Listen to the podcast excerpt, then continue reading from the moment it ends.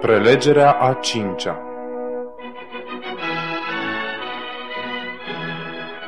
Viitorul planetei noastre.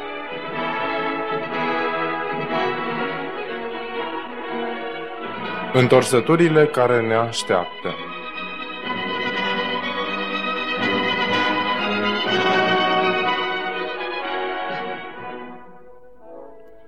Lucrul pe care îl fac cu o deosebită plăcere este să vizitez din când în când un magazin de mâna a doua. Acesta este un magazin în care se găsesc toate felurile de lucruri vechi. Dar acesta nu este un magazin cu lucruri vechi de felul celor care sunt lustruite și bune de folosit.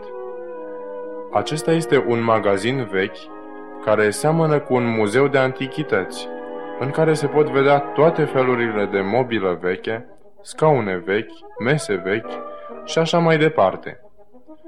Când intri într-un asemenea magazin, poți vedea ceea ce oamenii aruncă, ceea ce nu le mai trebuie, dar care se mai află încă într-o stare bună. Ele au nevoie să mai fie puțin lustruite, să fie unse cu ulei și cu o apreciere iubitoare, până când ajung un minunat obiect de frumusețe în casa cuiva. Există unii oameni care nu înțeleg deloc frumusețea lemnului sau a ramei care zace sub praf. Oamenii privesc la aceasta și trec mai departe. Ei merg la magazinele moderne pentru a cumpăra o mobilă ieftină și nu-și iau nici măcar suficient timp pentru a o așeza cu gust în cameră dar aceasta nu va rămâne pe linia frumuseții. O adevărată lucrare de artă nu se uzează ca o mănușă sau ca o mătură. Picturile în ulei, marea muzică, instrumente cum ar fi vioara și pianul, pot deveni mai atractive pe măsură ce anii trec. Uneori, oamenii care știu ce să caute trec prin aceste magazine atât de atenți ca și cum ar căuta lăzile în care pirații își puneau comorile.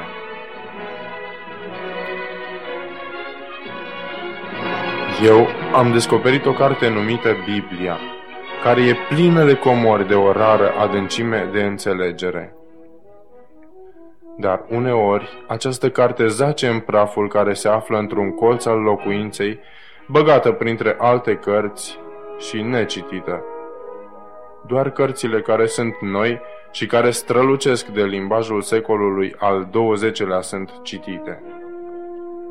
Răspunsul modern la problema vieții este că nu există răspunsuri. Așa se face că cea mai mare carte din toată istoria, cea mai fantastică ladă cu comori care a existat vreodată, cartea care poate da cunoștința oamenilor despre toate lucrurile care s-au întâmplat vreodată, chiar înainte ca ființele omenești să existe.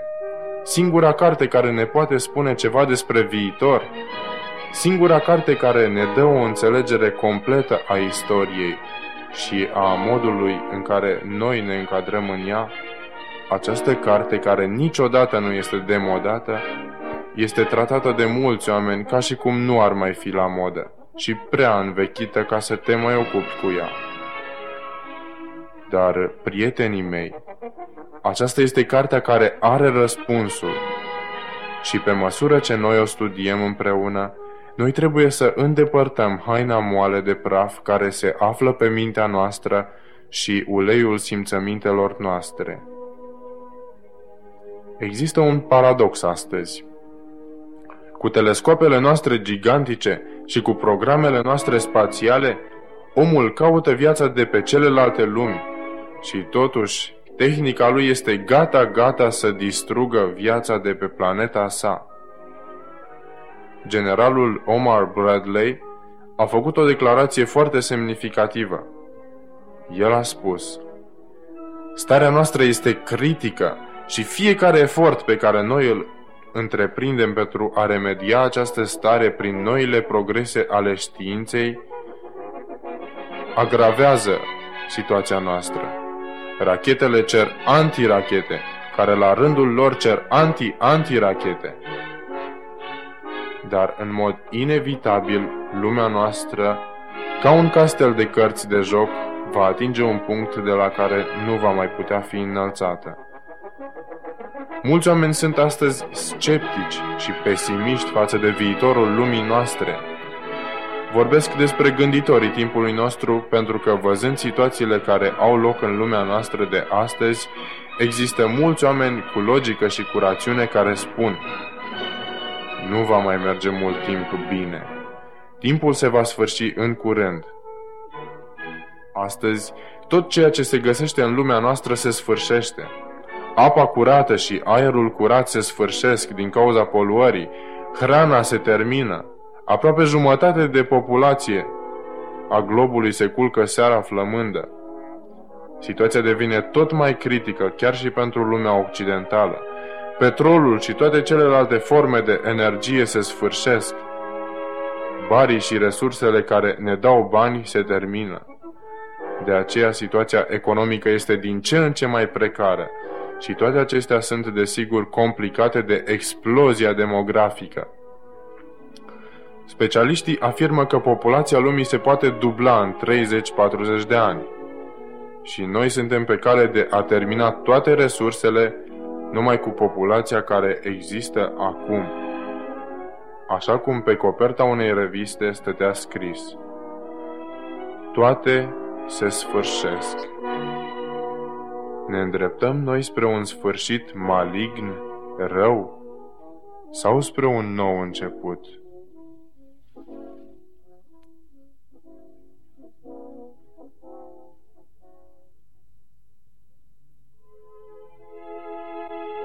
Mulți experți și oameni de știință se tem de această întrebare. Cu toate că există mulți alți oameni care par a fi inconștienți de ceea ce se întâmplă. Într-o cultură care se află în declin, una dintre caracteristicile permanente ale istoriei este că majoritatea oamenilor de rând nu își dau seama de ceea ce se întâmplă. Doar aceia care citesc semnele timpului văd semnificația a ceea ce se întâmplă. Domnul om de mijloc se simte mulțumit. El primește marile evenimente ale timpului nostru care îi trec prin fața ochilor atunci când se uită la televizor, cufundat cu berea lângă el, în fotoliul său confortabil. Mă bucur că v-ați părăsit televizoarele în seara aceasta. Eu cred că dumneavoastră sunteți niște oameni care cugetă, care doresc să cunoască semnificația ceea ce se întâmplă. De aceea sunteți aici. Într-un timp ca acesta, eu sunt recunoscător pentru cuvintele lui Isus. Să ne luăm Bibliile și să le deschidem în Evanghelia după Luca. Aici vom citi în capitolul 21, începând cu versetul 25, unde este redat ceea ce spune Isus. Vor fi semne în soare, în lună și în stele, și pe pământ va fi strâmtorare, încurcătură printre neamuri, care nu vor ști ce să facă la auzul urletului mărilor și al valurilor. Oamenii își vor da sufletul de groază în așteptarea lucrurilor care se vor întâmpla pe pământ, căci puterile cerurilor vor fi clătinate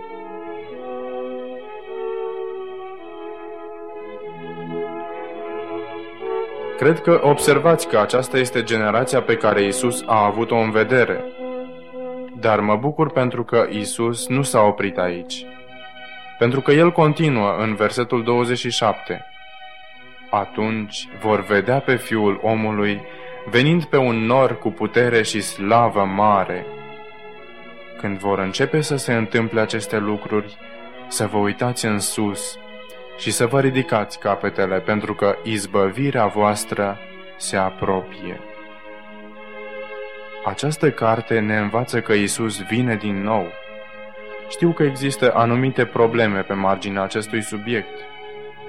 Prima dintre ele este problema îndoielii.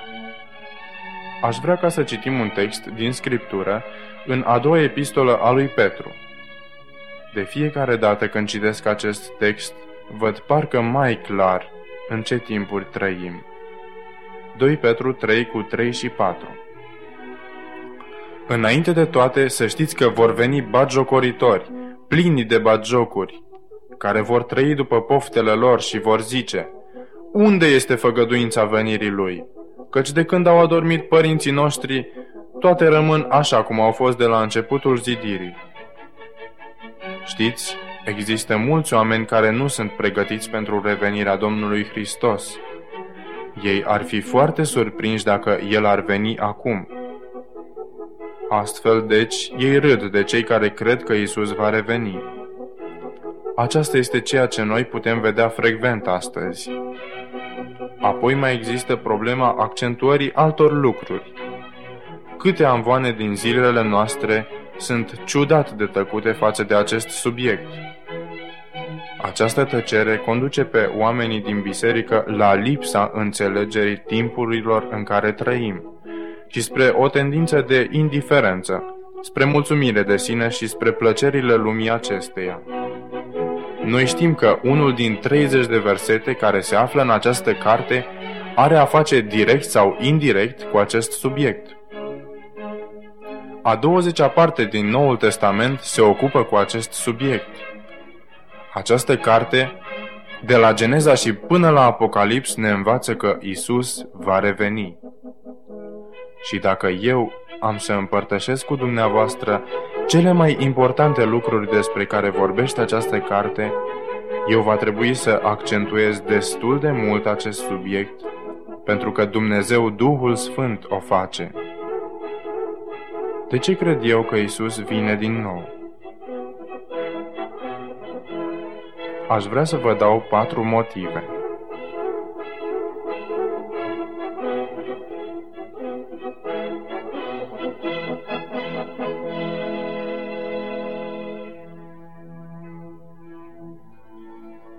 1. Mai întâi de toate, Isus Hristos a promis aceasta. În al doilea rând, îngerii au afirmat aceasta. În al treilea rând, apostolii au predicat aceasta. Și în al patrulea rând, semnele timpului verifică aceasta. Pentru aceste patru motive, eu cred în acest adevăr. Să le observăm mai atent acum. Primul. Isus a promis. Ioan 14 cu 1 la 3 Să nu vi se tulbure inima. Aveți credință în Dumnezeu și aveți credință în mine. Acestea sunt niște cuvinte de mângâiere pentru timpul acesta. Versetul 2 În casa tatălui meu sunt multe locașuri. Dacă n-ar fi așa, v-aș fi spus. Eu mă duc să vă pregătesc un loc și după ce mă voi duce, mă voi întoarce și vă voi lua cu mine, ca acolo unde sunt eu, să fiți și voi. Aceasta este făgăduința minunată pe care adevăratul popor al lui Dumnezeu a păstrat-o în inimă de-a lungul secolelor. Al doilea motiv – Îngerii au prezis. Să deschidem în Cartea Faptelor Apostolilor, capitolul 1, versetul 9 și versetul 11. După ce a spus aceste lucruri, pe când se uitau la el, el s-a înălțat la cer și un nor l-a ascuns de ochii lor. Și cum stăteau ei cu ochii pironiți spre cer, pe când se suia el, iată că li s-au arătat doi bărbați, care au zis, Bărbați galileieni, de ce stați și vă uitați spre cer? Acest Isus care s-a înălțat la cer din mijlocul vostru, va veni în același fel în care l-ați văzut mergând la cer. Acesta este tabloul. Isus dăduse ucenicilor lui instrucțiunile și sarcina predicării Evangheliei. Voi trebuie să predicați Evanghelia, să mergeți în toată lumea și să predicați Evanghelia la orice făptură. Și pentru a fi în stare de aceasta, voi veți primi puterea după ce Duhul Sfânt va veni asupra voastră. Și după ce a spus acestea, el s-a înălțat ușor de la pământ și a fost ascuns de un nor alb, despre care eu cred că era un nor de îngeri, care veniseră pentru a-l însoți înapoi la tronul lui Dumnezeu. Vă aduceți aminte că îngerii au fost prezenți în acea noapte în care Isus s-a născut în Betleem. Acum ei veniseră pentru a-l însoți înapoi. Și ucenicii stăteau acolo, având privirea ațintită în sus, având lacrimi care se rostogoleau pe obraj și amărăciune în inimă. Acum erau despărțiți. Dar apoi au apărut doi îngeri care au spus, De ce priviți în felul acesta spre cer? Acest Isus care s-a înălțat dintre voi va veni din nou, exact în același fel în care l-ați văzut ridicându-se. Astfel, acest lucru a fost promis și de îngeri. Al treilea motiv. Apostolii au predicat. Să citim 2 Petru 3 cu 9 la 12. În versetele precedente, Petru spune că în zilele din urmă vor fi bagiocoritori. Dar acum observați cum le răspunde acestor oameni, începând cu versetul 9. Domnul nu întârzie în împlinirea făgăduinței lui, cum cred unii, ci are o îndelungă răbdare pentru voi și dorește ca niciunul să nu piară, ci toți să vină la pocăință.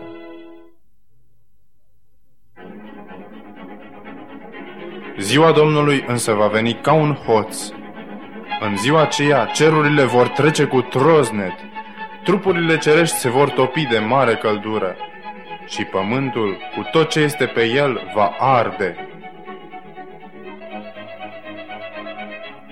Deci fiindcă toate aceste lucruri au să se strice, ce fel de oameni ar trebui să fiți voi printr-o purtare sfântă și evlavioasă, așteptând și grăbind venirea zilei lui Dumnezeu, în care cerurile aprinse vor pieri și trupurile cerești se vor topi de căldura focului. Dar noi, după făgăduința lui, așteptăm ceruri noi și un pământ nou, în care va locui neprihănirea. Al patrulea motiv. Semnele timpului care au fost prezise au verificat. În Evanghelia după Matei, capitolul 24, aflăm că ucenicii au pus o întrebare pe care mulți oameni din ziua de astăzi o pun. Observați care este această întrebare. Matei 24 cu 3 El a șezut jos pe muntele măslinilor și ucenicii lui au venit la el la o parte și i-au zis – Spune-ne, când se vor întâmpla aceste lucruri și care va fi semnul venirii tale și al sfârșitului veacului acestuia? Isus le-a răspuns la această întrebare. El le-a vorbit despre semnele și despre evenimentele care vor avea loc în aceste zile din urmă. El le-a spus, când veți vedea toate aceste lucruri, să știți că sfârșitul este aproape. V-aș sugera să citiți întregul capitol în seara aceasta după ce veți ajunge acasă și veți observa că fiecare din aceste semne despre care a vorbit Isus au loc acum, așa cum niciodată nu au mai avut loc.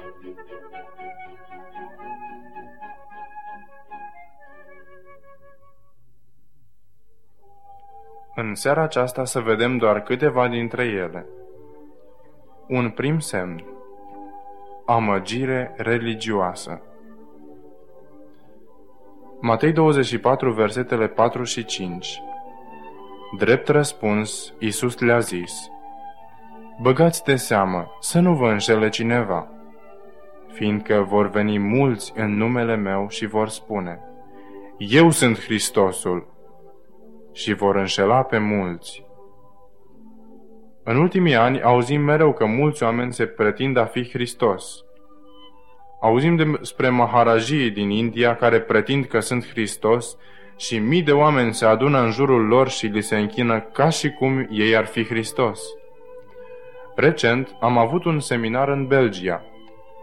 După program au venit la mine câțiva tineri și mi-au zis Știți că Hristos a revenit? Am spus Nu, n-am știut aceasta. Da, în Franța, în orașul Avignon. Noi l-am găsit pe Hristos. El face tot felul de minuni. El este Mântuitorul. Acum câteva luni mă aflam într-un restaurant în Heidelberg. O persoană a venit la masa la care mă aflam și mi-a zis Noi am găsit pe Mântuitorul lumii. Isus Hristos n-a reușit în misiunea sa, iar acum noi avem un om pe nume Sun Yan Mun, care este un nou Mesia. Și am mai putea menționa pe mulți alți oameni care pretind că sunt Hristoși. Exact așa cum a prezis Isus că se va întâmpla în zilele din urmă. Isus a indicat că aceasta va avea loc printre înșelătoriile care vor avea loc în lumea religioasă. Dar Isus nu ne descoperă doar această problemă, ci și faptul că astăzi se învață și se spun multe lucruri în numele lui Hristos, lucruri care nu sunt adevărate și că există mulți așa ziși creștini care nu au descoperit încă în mod personal ce înseamnă a fi cu adevărat creștin. Ne vom întoarce la Matei 24. Să deschidem acum însă Biblia în 2 Timotei, capitolul 3, versetele 1 la 5. Mai întâi observați versetul 5. În versetul 1 puteți vedea că este vorba de ultimele zile în care vor fi vremuri grele. În versetul 5 se spune Având doar o formă de evlavie, dar tăgăduindu-i puterea. Mulți oameni se numesc creștini și trec doar prin formele religiei, dar ei nu au puterea dinamică a trăirii lui Hristos în inimile lor. Acum, aș vrea să observați toate cele cinci versete împreună. Să știi că în zilele din urmă vor fi vremuri grele, căci oamenii vor fi iubitori de sine, iubitori de bani, lăudăroși, trufași, hulitori, neascultători de părinți, nemulțumitori, fără evlavie, fără dragoste firească, neînduplecați, clevetitori, neînfrânați, neîmblânziți, neiubitori de bine, vânzători, obraznici, îngânfați, iubitori mai mult de plăceri decât iubitori de Dumnezeu, având doar o formă de evlavie, dar tăgăduindu-i puterea. Depărtează-te de oamenii aceștia. Aici am citit de fapt un rezumat al ziarelor din timpul nostru. Astăzi puteți găsi în ziare fiecare dintre aceste lucruri.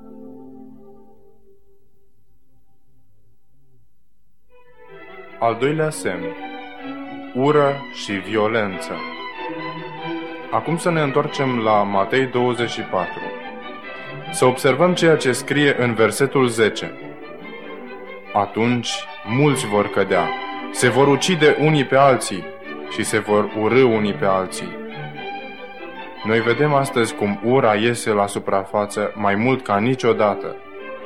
Ură naționalistă, ură rasială, chiar și ură în familie, rebeliune, răzvrătire. Vedem activitate teroristă și o violență acidă, tot din cauza urii. Isus a spus că acesta va fi un semn al sfârșitului. Un al treilea semn. Imoralitate. Acum să citim versetul 37.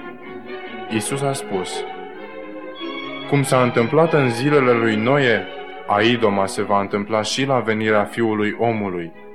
În adevăr, cum era în zilele de dinainte de potop, când mâncau și beau, se însurau și se măritau, până în ziua în care a intrat Noe în corabie.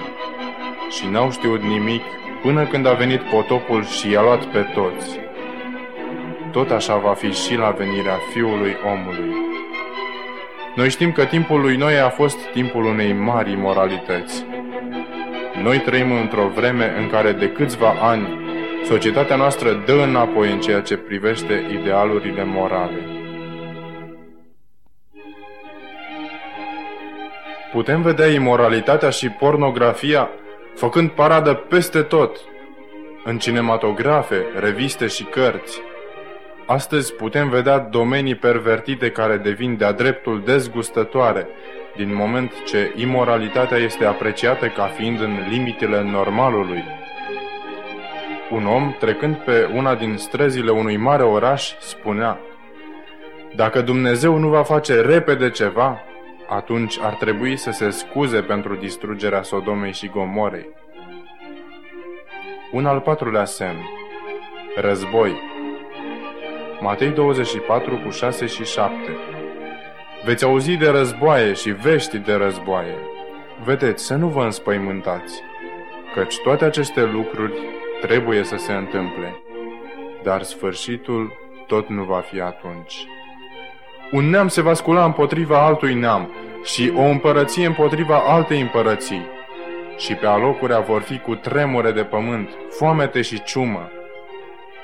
În paranteză fiind spus, vești de războaie este tradus în mai multe versiuni ale Bibliei cu expresia zgomot de războaie. Ar putea fi această expresie un indiciu al înarmării? Chiar în secolul acesta noi am avut războaie la scară mondială, ca niciodată până acum în istorie. Primul război mondial, al doilea război mondial și multe alte războaie. În Coreea, Vietnam, în Orientul Mijlociu și chiar acum când se pare că ne îndreptăm spre o pace stabilă, ceva vine să ne spulbere speranțele. Și mai există ceva despre care Isus vorbește aici. Pe alocurea vor fi cu tremure de pământ, foamete și ciumă. Astăzi există mulți oameni care încep să-și dea seama că pericolul nostru cel mai mare nu vine de la bomba atomică, de la rachetele balistice intercontinentale sau de la posibilitatea unei confruntări deschise pe un câmp de luptă, ci că un pericol ne pândește tăcut chiar în natură, în aerul pe care îl respirăm și în apa pe care o bem. De mulți ani am fost avertizați despre mediul înconjurător, dar nu s-a produs aproape nicio schimbare. Abia acum omul își dă seama că mediul este gata să lovească înapoi.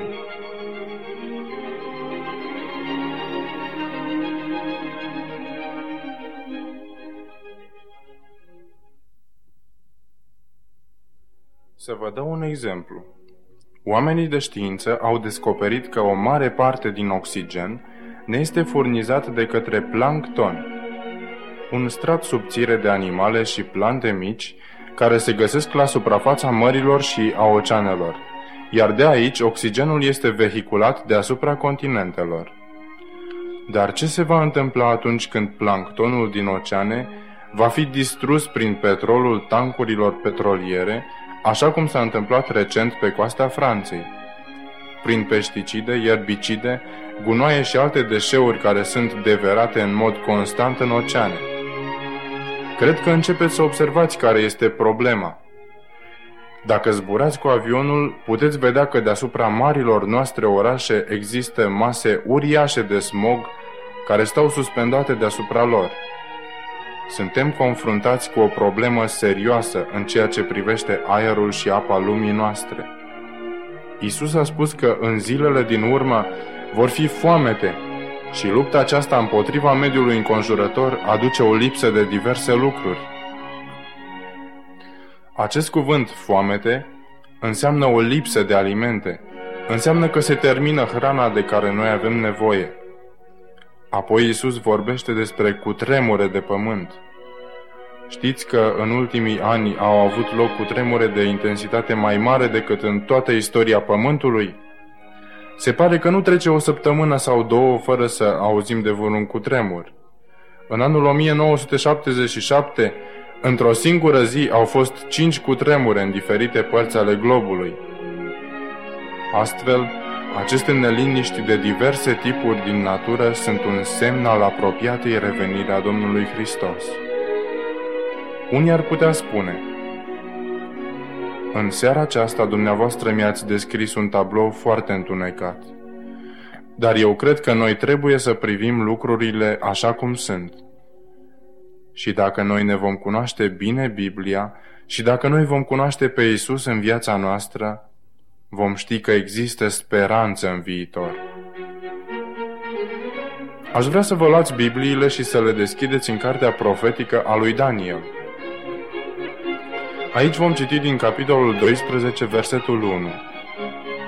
În vremea aceea se va scula marele voievod Mihail, ocrotitorul copiilor poporului tău, căci aceasta va fi o vreme de strâmtorare, cum n-a mai fost de când sunt neamurile și până la vremea aceea. Noi vedem cum acest timp de strâmtorare tocmai se dezvoltă sub ochii noștri. Sunt însă bucuros că textul nu se oprește aici, ci continuă. Dar, în vremea aceea, poporul tău va fi mântuit, și anume oricine va fi găsit scris în carte. Da, prietenii mei, ecologii ne spun astăzi că aerul și apa se sfârșesc, chimiștii ne spun că energia se sfârșește, botaniștii ne spun că hrana se sfârșește, economiștii ne spun că banii și resursele naturale se sfârșesc, dar Biblia ne spune că timpul se sfârșește. Și eu vreau ca numele meu să fie scris în cartea vieții atunci când eliberarea va veni din ceruri. Nu vreți și dumneavoastră? Secretul scrierii numelui meu și al dumneavoastră în cartea vieții lui Dumnezeu este de a cunoaște pe Isus ca Mântuitorul și prietenul nostru.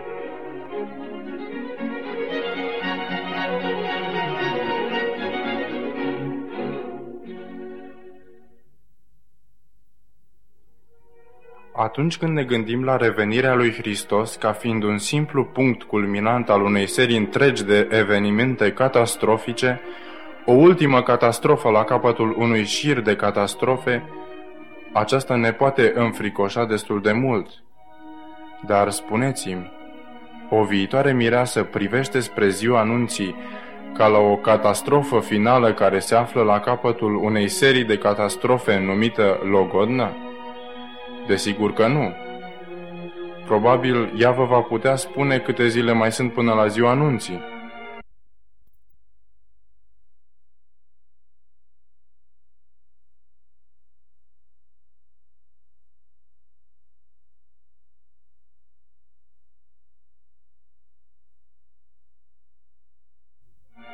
Dar nu o veți auzi niciodată spunând, Aoleu, mai sunt 25 de zile, dar aș vrea să mai fie cinci ani. Cred că puteți vedea care este problema. Felul în care reacționăm din punct de vedere emoțional la gândul revenirii lui Isus Hristos depinde în întregime de faptul că noi îl cunoaștem sau nu. Nu ne aduce prea multă bucurie întâlnirea cu cineva pe care nu-l cunoaștem. Creștinii Noului Testament l-au cunoscut pe Mântuitorul lor inimile și viețile lor au fost captivate în întregime de el și astfel ei abia așteptau ca el să se întoarcă. Ei nu-și făceau griji față de toate evenimentele teribile care ar putea interveni dacă ei vor putea fi din nou cu el. Oamenii privesc înainte la întâlnirea cu cei pe care îi iubesc – și dacă noi îl vom cunoaște și îl vom iubi pe Mântuitorul nostru, revenirea sa nu va fi pentru noi un coșmar, ci va fi împlinirea emoționantă a unui vis fericit. Și în același timp, noi nu le vom mai face griji pentru timpurile îngrozitoare care vor apărea în ziare. Ținând Biblia într-o mână și ziarul în cealaltă mână, noi putem vedea că aceste evenimente sunt niște semne fericite că reîntoarcerea Domnului Hristos este aproape. Pentru acei oameni care sunt atât de ocupați cu lucrurile neînsemnate, care sunt atât de satisfăcuți de jucăriile acestei lumi, viitorul va fi un sfârșit mortal. Biblia spune că atunci când Mântuitorul se va arăta, ei vor striga la stânci și la munți ca să cadă peste ei și să-i ascundă de fața lui. Dar cei care l-au cunoscut pe Salvatorul lor vor striga, Acesta este Dumnezeul nostru pe care l-am așteptat și El ne va salva. Hristos ne va duce într-o lume nouă, unde vom avea un nou început și unde va domni o pace eternă. Ar putea fi vreun lucru de așteptat mai minunat decât acesta? Doar încercați să vă gândiți cum va fi. Văzând un nor mic și negru pe cerul de răsărit, privindu-l cum se apropie din ce în ce mai mult, până când devine o lumină glorioasă. Un nor, așa cum nu ați mai văzut niciodată până atunci. Un nor de îngeri, miliarde de îngeri, auzind un sunet pe care nu l-ați mai auzit niciodată. sunetul unei trompete răsunând de jur împrejurul lumii, auzind o voce așa cum nu ați mai auzit niciodată, o voce care cheamă pe cei morți la viață, văzând pământul cu tremurându-se și mormintele deschizându-se cu putere, îngeri peste tot scoțând copii în deplină stănătate și mormintele sfărâmate și punându-i în brațele mamelor lor.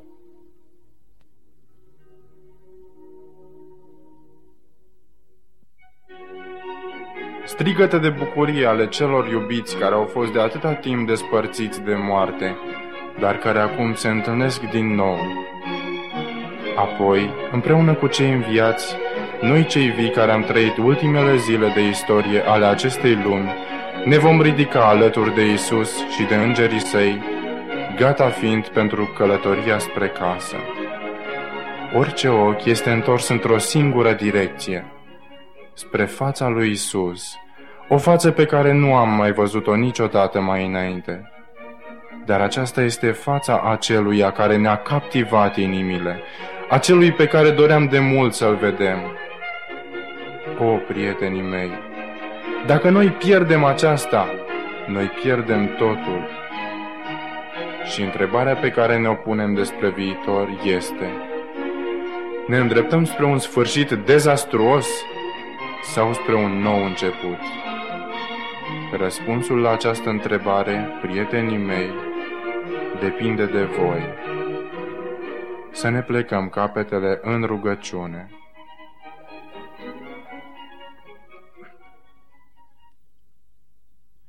Tată iubitor din ceruri, îți mulțumim pentru ceea ce ai făcut pentru noi prin Isus Hristos. Noi știm că răspunsul la toate problemele acestei lumi este că Isus vine din nou. Zi de zi, Tu ne poți ajuta să fim gata pentru ziua aceasta. Așa cum capetele noastre stau plecate în rugăciune, dorim să-ți predăm inimile noastre pentru ca să putem fi gata pentru revenirea lui Isus. Tu vezi fiecare persoană și cunoști fiecare inimă care acum se predă ție. Ajută pe fiecare în parte să te cunoască personal și să știe cum să se pregătească pentru minunata întâlnire cu tine. În numele lui Isus te rugăm. Amin.